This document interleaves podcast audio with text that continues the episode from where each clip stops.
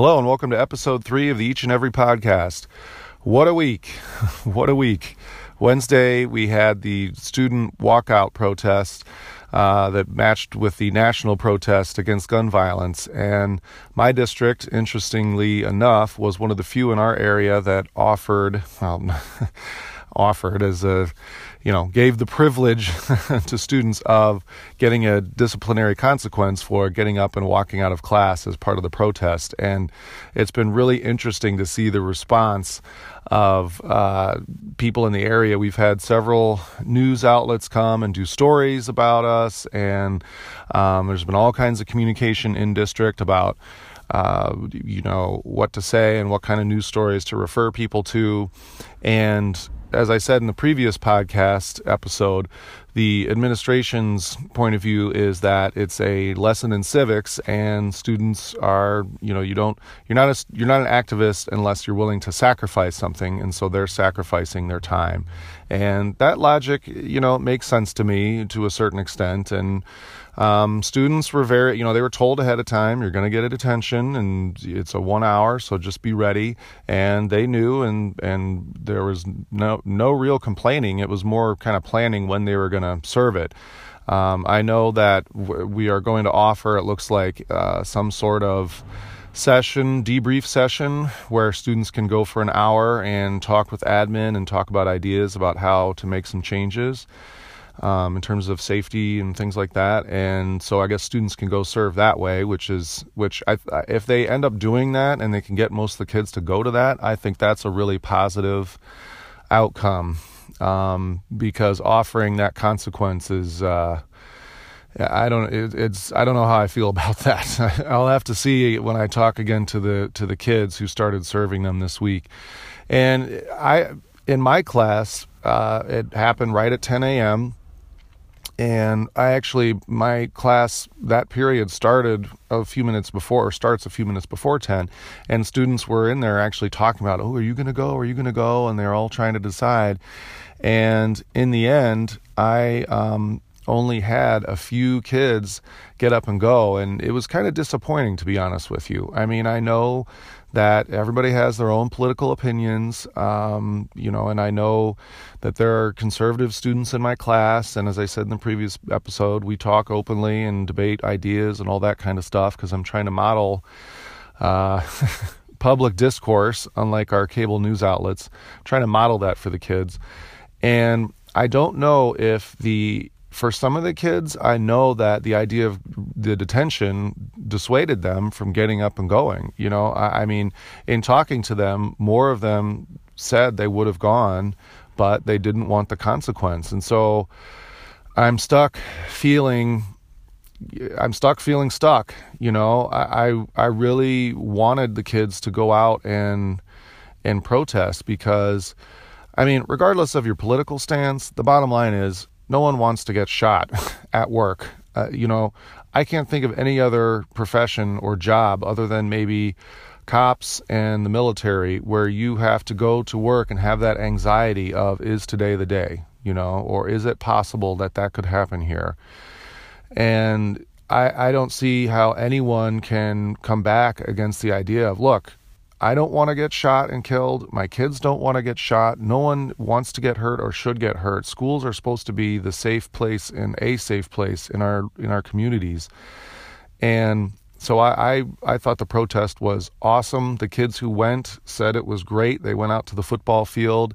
Uh, the the scoreboard was on at 17, 17 minutes. They read uh, a student name as each minute passed, and uh, the students said it was really, really a cool experience to take part of. And I hope that the momentum continues and that this leads to something uh, something bigger.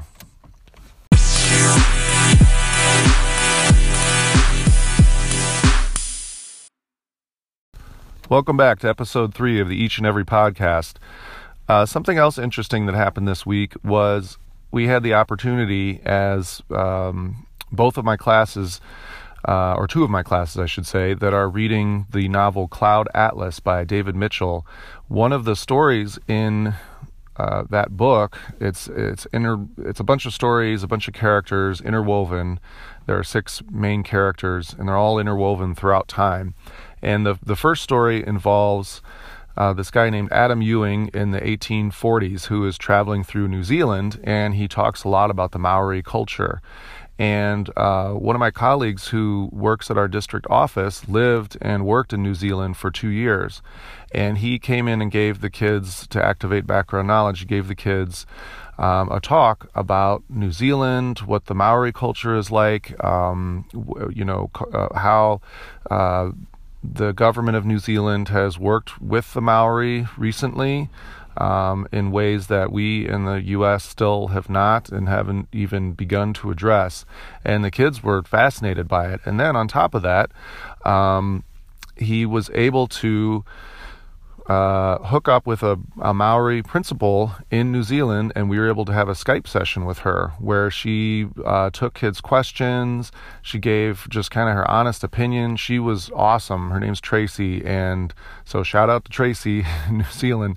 And uh, she was just so warm and open and uh, just genuinely excited, it seemed, to talk to my students. And I think f- for both sides, it was really, really cool. And the, the kids that were able to be there for the Skype session, we had to do it after school because New Zealand is ahead, is actually tomorrow. They're a, a day ahead of us. Um, but the kids all uh, really liked it. They, they seemed to really enjoy it and wanted to do it again. But the tie into the student walkouts this week, um, which is kind of the theme of this podcast, is one of my students. Her question when she went up to the camera was, "What what do you think about the school shootings here in the U.S. and what is your security like?" And I could tell that Tracy was kind of taken back for a second. She said, "Well, we don't have guns here. You know, uh, you can get a hunting rifle." And you have to check it in with the government, but no one owns guns personally. Um, the police don't even carry guns, and we have a very low number of violent gun deaths here, you know, compared to the U.S. And with the day before had been the student walkout. And so when she said that, it really struck a chord with students. And we ended up talking about it in class the next day that what, why when you can see a direct correlation in England, in New Zealand, and other places where they don't allow guns, there's no gun deaths. You know, I mean, it's very few. I, just, it, it, it completely is a direct correlation. It totally makes sense. And if other places have done it and it works, the fact that you can trace this all back to money um, in terms of the gun lobby and why we continue this way. Um, and I could tell, you know, she didn't say it out loud, but Tracy, the Maori principal, kind of was like, "You guys are nuts." you know, like we don't do that down here. I don't know why what you guys are thinking up there, but uh, that's not how we do business. And at the end of the whole experience, I had uh, a bunch of kids like, wow, I got to go to New Zealand. I want to move there. It sounds awesome, you know. And I've never been there. That is that's actually one of the places I want to get to on my bucket list. So, uh, so it was a, a interesting, actually, really positive tie-in to the the protest this week, and I was I'm really glad that we had that opportunity. So March 24th is the day. That's going to be the next big march. That's the March on Washington.